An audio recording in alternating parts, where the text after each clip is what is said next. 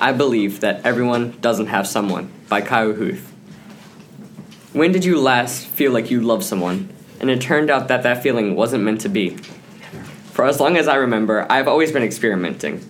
Not experimenting like the other kids, but experimenting with relationships. I would talk to all types of girls, and some turned out to be nice. This didn't last. Wait, this didn't last because something would always go wrong. Friends even agree with me on this when I say there isn't someone for everyone. Some people are meant to be alone. People may get mad at me for saying this, but it doesn't matter. I have had enough people in my life hate me, and it's for this reason. With all the girls that I have tested with, I have yet to find one that fits me. I thought many were right, yet I have been disappointed every time. I am still trying different things, and right now I'm with the one. With one.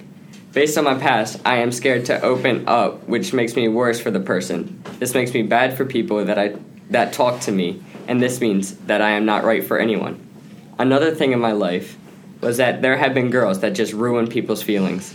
They don't care about what they do. They just want to be loved. When someone hurts another person and they say, I love you, out of fear, that's not true love. I think that the people that are not kind and loyal to others are not able to be loved.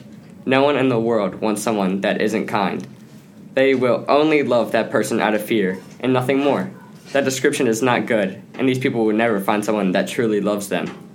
This is why I believe there isn't someone for everyone, no matter what anyone else says.